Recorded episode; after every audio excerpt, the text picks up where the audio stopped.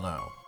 This is episode 10 of the Hate Crime Files, a podcast about crimes typically involving violence motivated by prejudice based on race, religion, sexual orientation, gender, gender identity, or other grounds. I'm your host, Terrence Heath. This podcast covers disturbing events and may not be suitable for everyone. It is not recommended for children under 13. Being different in a small town can be difficult. Being gay in a small town can be dangerous. Americans have long idealized small towns and small town living Politicians love to extol the virtues of life in these towns, with populations so small that everyone practically knows everyone else, as well as everyone else's business. Where everybody knows not only your name, but your family history. Where everybody goes to one church or another and goes to dinner at the same restaurant afterward.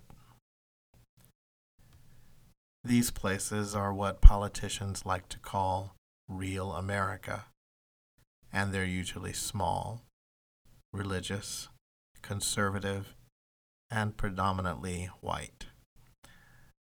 Think of Andy Griffith's Mayberry, the archetypical small town, and you've just about got it. They evoke simpler times when, as Archie Bunker sang, girls were girls and men were men, when everyone knew their place and stayed rooted in it. In other words, they represent the, quote, good old days. Of course, the good old days weren't great for everybody. Black people faced segregation and discrimination enshrined in law. Not to mention that lynchings still happened anyone suspected of being gay was regularly fired, arrested, jailed, and prosecuted. After being arrested, police often pressured an individual into giving the names of other men he knew or was sexually involved with.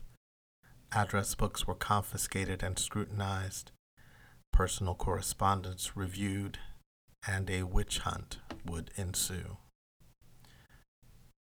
In 1955 and 58, two child sex murders led to 20 gay men in Iowa being rounded up by police, despite having nothing to do with the killings and only engaging in consensual contact with other adult men. Because of an Iowa law that lumped gays in with child molesters and murderers, these men were institutionalized as sex offenders until they were deemed cured.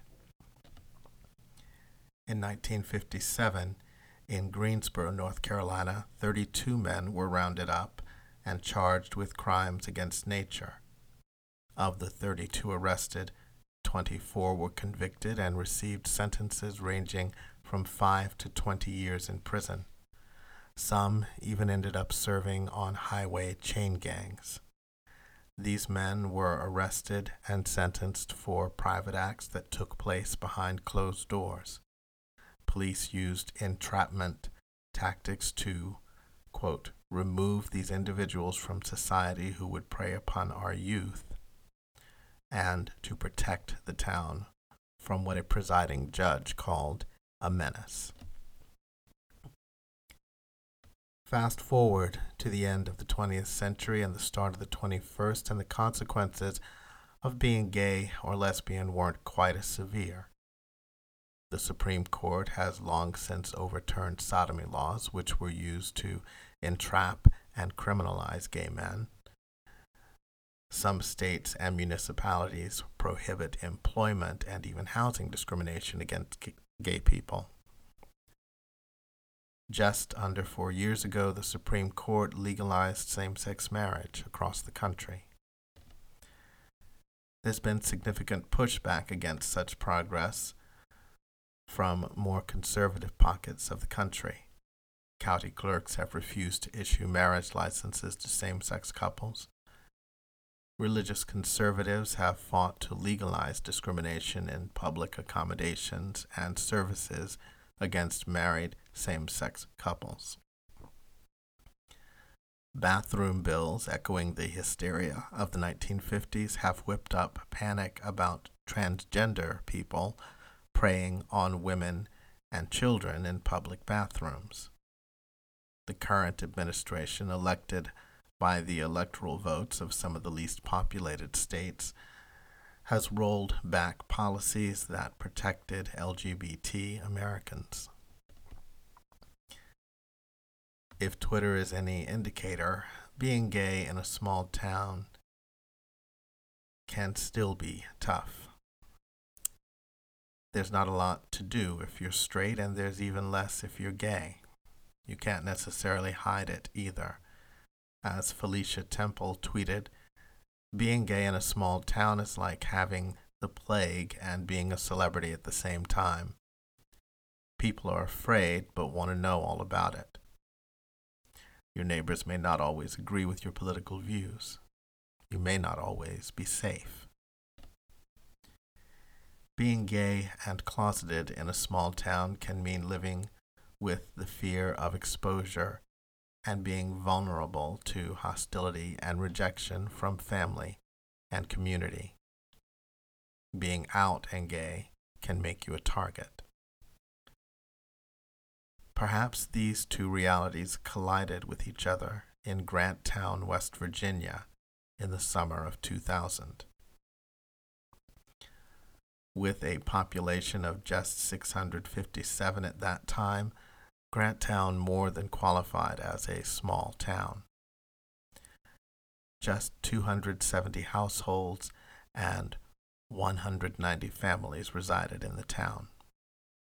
The makeup of the city was 90.87% white, 7.76% African American, 0.15% Asian, and 0.30% from other races, and 0.91% from two or more races. Hispanic or Latino of any race were 0.46% of the population. The town was small enough for the races to socialize but white residents lived on the hillside above the main street, and its black citizens gathered along the creek near Paw Paw Street. A sign on the border of the town read Grant Town, a growing progressive community.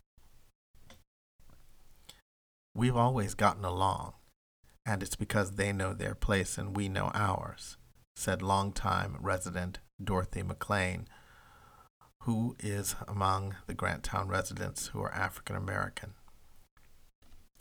It's the kind of town where people know the details of each other's lives. Anyone in town can tell you who just about anyone else is. Like a lot of towns in West Virginia, its foundation was built on coal. Formed in 1901 with the Federal Coal and Coke Company bituminous coal mine. It was named after the company vice president Robert Grant. It's famous for local legends of a Bigfoot type creature called the Grant Town Goon, sighted by locals since the 1970s, and is the setting of many stories in the West Virginia ghost story anthology, The Telltale Lilac Bush, by Fairmont State University professor Ruth Ann Musick. It was a bustling little hamlet with grocery stores, bars, gas stations, and other small businesses dotting its winding, hilly streets. But when the coal mines started to shut down in the mid 80s, most of the businesses followed suit. People who could afford it moved away, those who couldn't or wouldn't move away made do. But in 2000, Grant Town became famous for something else. the murder of a gay man drew the national spotlight to the small coal mining town. Arthur J.R. Warren was a 26 year old African American gay man who resided in Grant Town, West Virginia. He lived with his parents and his 16 year old sister Audra on Paw Paw Street, nestled between the main road and the railroad tracks that's home to most of Grant Town's black residents. His mother, Virginia, worked as a sales clerk at the Ames department store outside Fairmont. His father, Arthur, was a coal miner who was unable to work due to a motorcycle accident that mangled his leg. On July 3, 2000, Arthur Warren was murdered by two teenage white males in what is believed to have been a hate crime. He was born prematurely, arriving three months early and weighing in at just two pounds and six ounces. A congenital disability caused him to have three fingers missing on one hand. Warren also lived with learning disabilities. He was widely known in his community as a soft spoken young man. With his parents, Warren was a regular churchgoer and attended the Missionary Baptist Assembly, which split from the Southern Baptists over support for slavery. He came out to his mother and the minister at his church at 16 and found acceptance and support with both. The tight knit community warmly embraced him. Most of them were the Warren family's neighbors. He struggled with being gay, said Brenda Warren. He didn't understand why he felt the way he did about men. Brenda Warren described her eldest son as a gentle soul. He liked singer Jody Watley as well as spiritual songs. He loved to read his sister's poetry. At church, he served on the usher board and recorded sermons for shut in members the Warrens sent two other children to college, but Arthur went to a special school in a nearby town, and then returned to Grant Town and walked the streets in search of someone to talk with.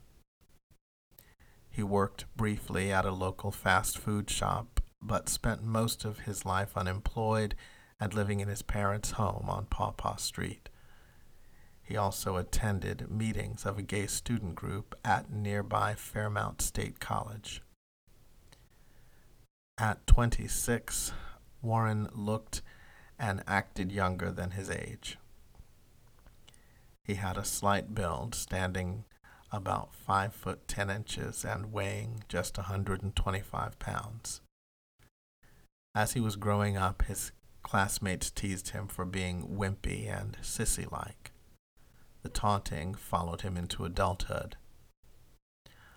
On at least one occasion, several months before his death, Warren was roughed up. Other times he was jeered at and called faggot or queer. We worried about him because we knew what people could be like, said Brenda Warren. He would be taunted, but JR was not the type to fight back. My baby didn't even know how to fight. In the months before his death, Warren was hospitalized several times with anxiety attacks and unexplained seizures. Grant Town was a place where personal business was hard to keep secret. People are either extremely closeted or out. There's no gray area, said Reverend Brenda Dunn, who once served as pastor of the gay friendly Metropolitan Community Church in nearby Morgantown. Nobody had a kind word for J.R. until he was dead, Larry Marico, the former police chief, said. People used to point him out. They'd say, There goes that black faggot son of a bitch. He better never hurt one of my kids. Eight years earlier, Warren had telephoned a friend and told him he was gay and lonely.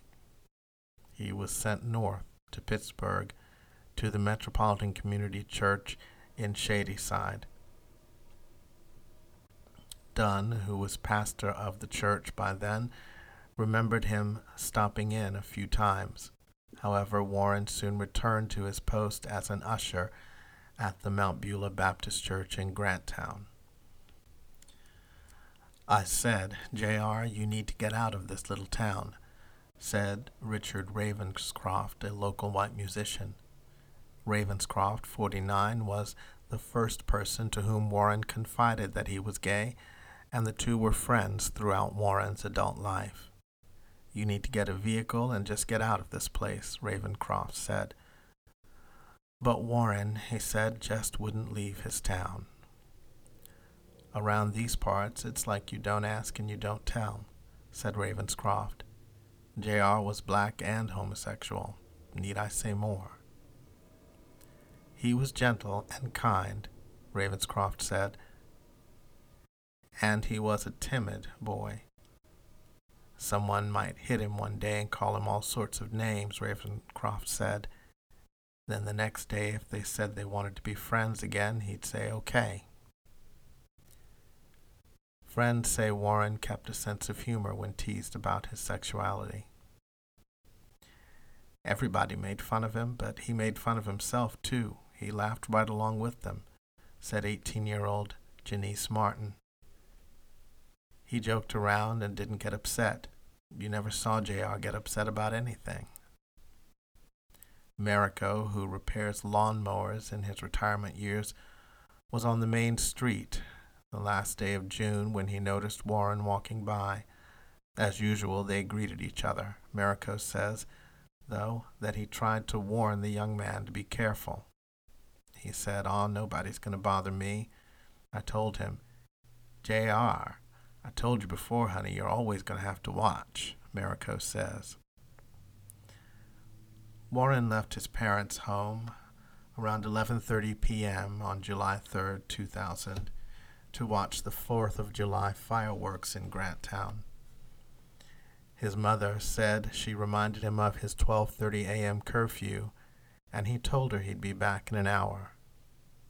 He left his house on Paw Paw Street, which is called Black Bottom by some of the town's white residents because it's at the bottom of town, and most of Grant Town's black residents lived there in small bungalows with tiny yards. When Warren had not returned home by 2:30 a.m., his mother assumed he was spending the night at a friend's. He walked up Main Street with its soda machines and empty storefronts and made a right turn to 101 View Avenue, a one level wood frame house famous as the home of where the father of Olympic and gold medalist Mary Lou Retton grew up. Instead of attending fireworks, Warren went to meet with 17 year old David Parker, an acquaintance at the empty house owned by Parker's family. Parker was painting the house along with his 17 year old cousin Jared Wilson and Jared's 15 year old friend Jason Shoemaker. The three boys had hung out together since childhood. The two older boys, David in particular, had a reputation as troublemakers in the school and the neighborhood. At the house, the three drank beer, smoked marijuana, and huffed gasoline fumes, inhaling them to get high. Parker reportedly asked Warren to bring cigarettes and Xanax, the latter of which was prescribed to Warren as an anti anxiety medication. Warren allegedly brought both cigarettes and Xanax to the house, where the three boys began to crush and snort the tablets. People who knew Warren described him as a people pleaser, even going out of his way to fulfill the requests of someone like David, whom many remembered having heard call Warren faggot and queer. Taking Xanax, if it's not prescribed, can have adverse effects, including hostility, irritability, and excitability. Those effects can be aggravated further when the drug is snorted, as it's more potent when ingested that way. Add alcohol and volatile personalities to the mix, and you've got a recipe for real trouble. So it's no surprise that an argument ensued at the house. Parker accused Warren of spreading a rumor that the two had a sexual relationship. Warren denied doing so. The Associated Press reported that sources close to the story said that Parker and Warren had a sexual relationship and that Warren had also had a sexual relationship with Wilson. Marion County prosecutor G. Richard Brunner later said the allegations of sexual activity were hearsay. The AP stood by its story. Parker's attorney would then claim that Parker had been sexually involved with Warren 30 times since he was 10 years old, and that Warren had given Parker drugs and alcohol before most of their encounters. Things cooled down, and Warren stepped into another room with Parker leaving his wallet and cigarette lighter in the room with the other two boys. When Warren returned, his lighter was gone and $20 was missing from his wallet. Wilson angrily denied taking the money, calling Warren a dumb nigger. At some point during the argument, Parker and Wilson began beating Warren and kicking him with steel toed boots. Shoemaker witnessed the beating but did not participate. Court documents record that Parker later said Shoemaker egged him on to confront Warren. It's unlikely that Warren, a gentle natured young man who weighed just 125 pounds, offered much resistance.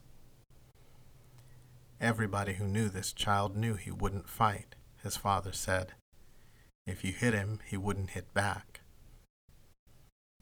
The beating continued on the porch of the house and outside.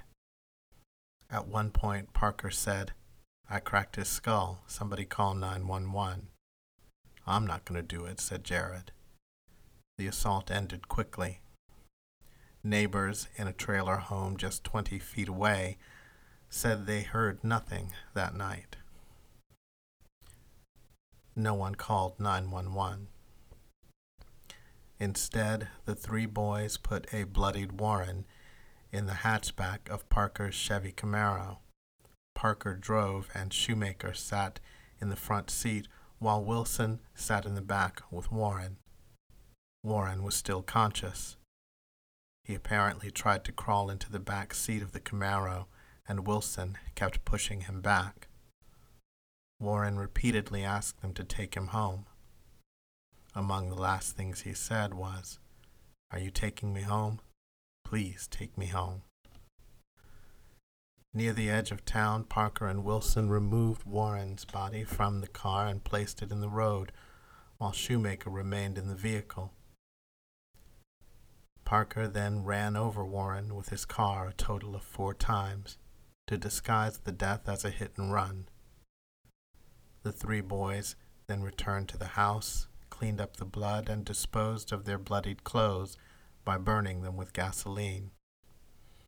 Parker then huffed the fumes from the gas. Shoemaker went home, but not before Parker and Wilson told him that he'd wind up dead too if he told anyone what they'd done. A newspaper carrier discovered Warren's body at 5:30 a.m. on July 4th by the side of West Virginia Route 17 in Grant Town, near the sign that read Grant Town, a growing progressive community. Though threatened with death by Parker and Wilson if he revealed the murder, Shoemaker called his mother, Norma Shoemaker, during her night shift on staff in the emergency room at Ruby Memorial Hospital and told her about the killing. Norma Shoemaker called the police later that morning. Police had initially believed Warren was the victim of a hit and run accident, but switched to a homicide investigation upon receiving Norma Shoemaker's call. Parker and Wilson were arrested while attending an Independence Day celebration with their families. They were reported to have confessed to Warren's murder.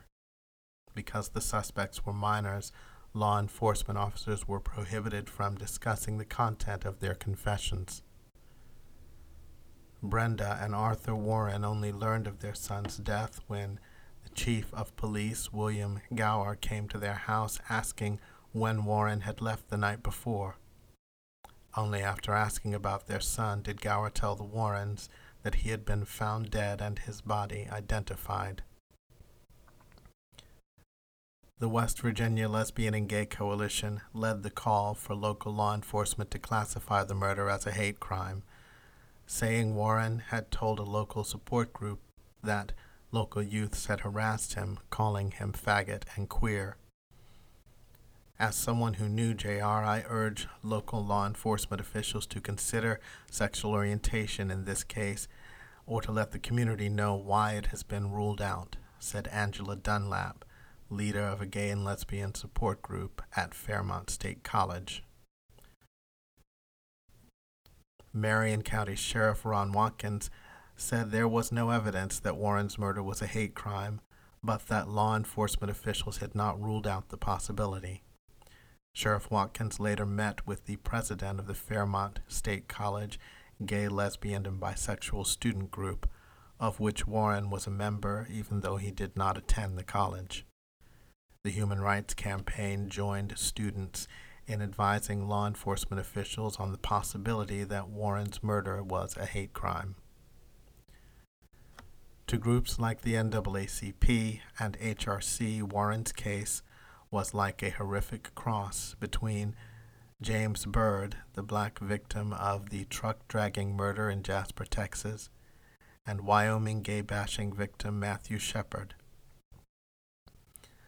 The Human Rights Campaign dispatched a team of investigators to Grant Town and later arranged for the Warrens to visit the Justice Department's Office of Civil Rights in Washington, which sparked an inquiry by that agency.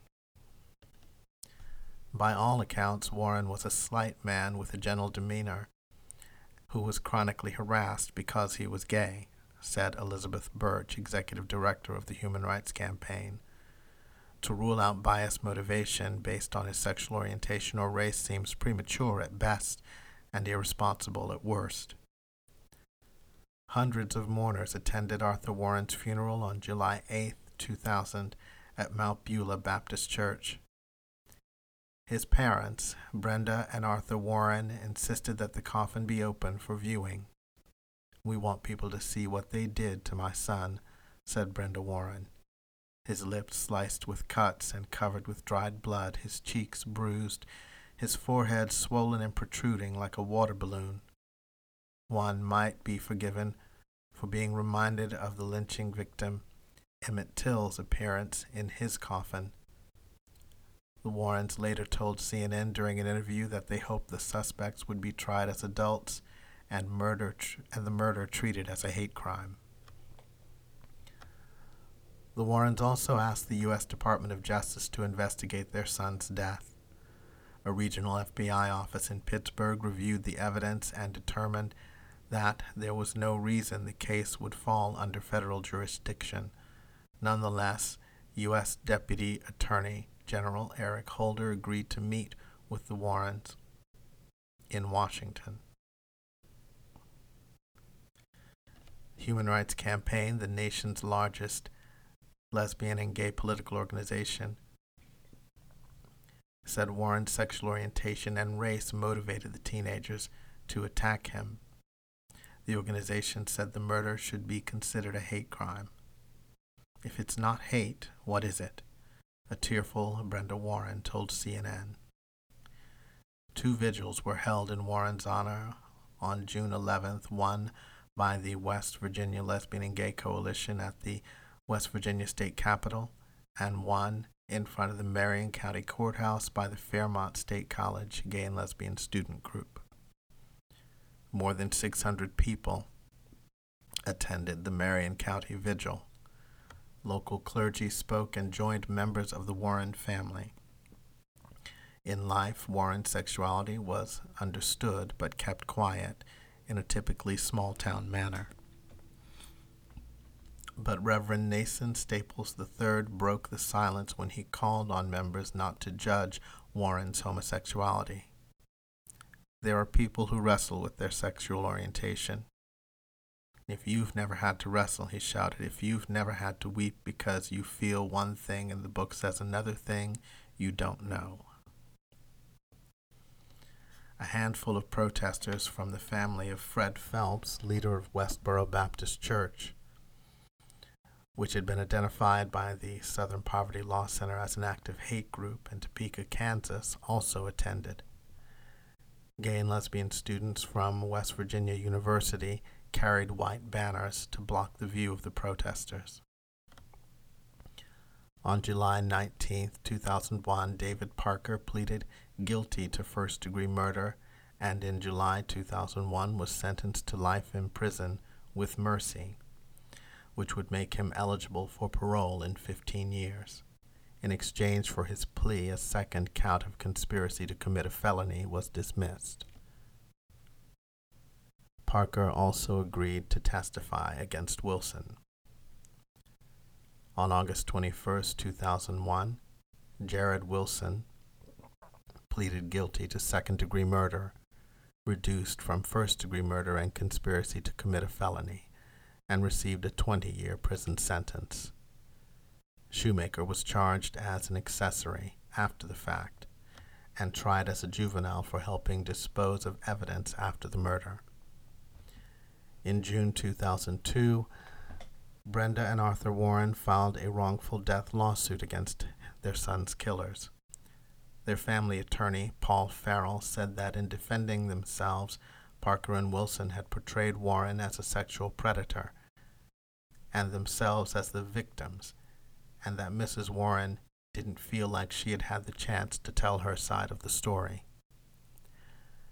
After his death, Warren's mother addressed a hate crimes rally in Washington, D.C., and lobbied for the inclusion of sexual orientation in West Virginia's hate crimes law. Davis was denied parole in 2016. In 2017, the U.S. Supreme Court upheld the Marion County Court's decision and declined to hear an appeal by Parker. He argued to the Supreme Court that the West Virginia Board of Probation and Parole violated his due process and liberty interests. The court ruled there was no substantial question of law and no prejudicial error when a habeas corpus hearing was held in Marion County in 2016 and he was denied his freedom. The court further found that the parole board did not make any errors when it denied him parole in 2016. Parker claimed that he no longer shows a propensity for further violence, made significant improvements, and demonstrated maturity while incarcerated However, court records indicated that the parole board considered Parker's educational and court documents, his participation in rehabilitative and educational programs, and his age and maturity at the time of the crime, and decided that he was not an adequate candidate for parole. The Hate Crime Files is researched, written, produced and hosted by Terrence Heath. That's me. Thanks for listening. And to all my listeners and subscribers, thanks again for your support. I'll be back with another episode on the first of the month. If you enjoyed this podcast and would like to support it, please subscribe, tell your friends and family about it, and consider leaving a positive review at iTunes Podcast or wherever you listen to podcasts. Until next time, be careful out there and be good to each other.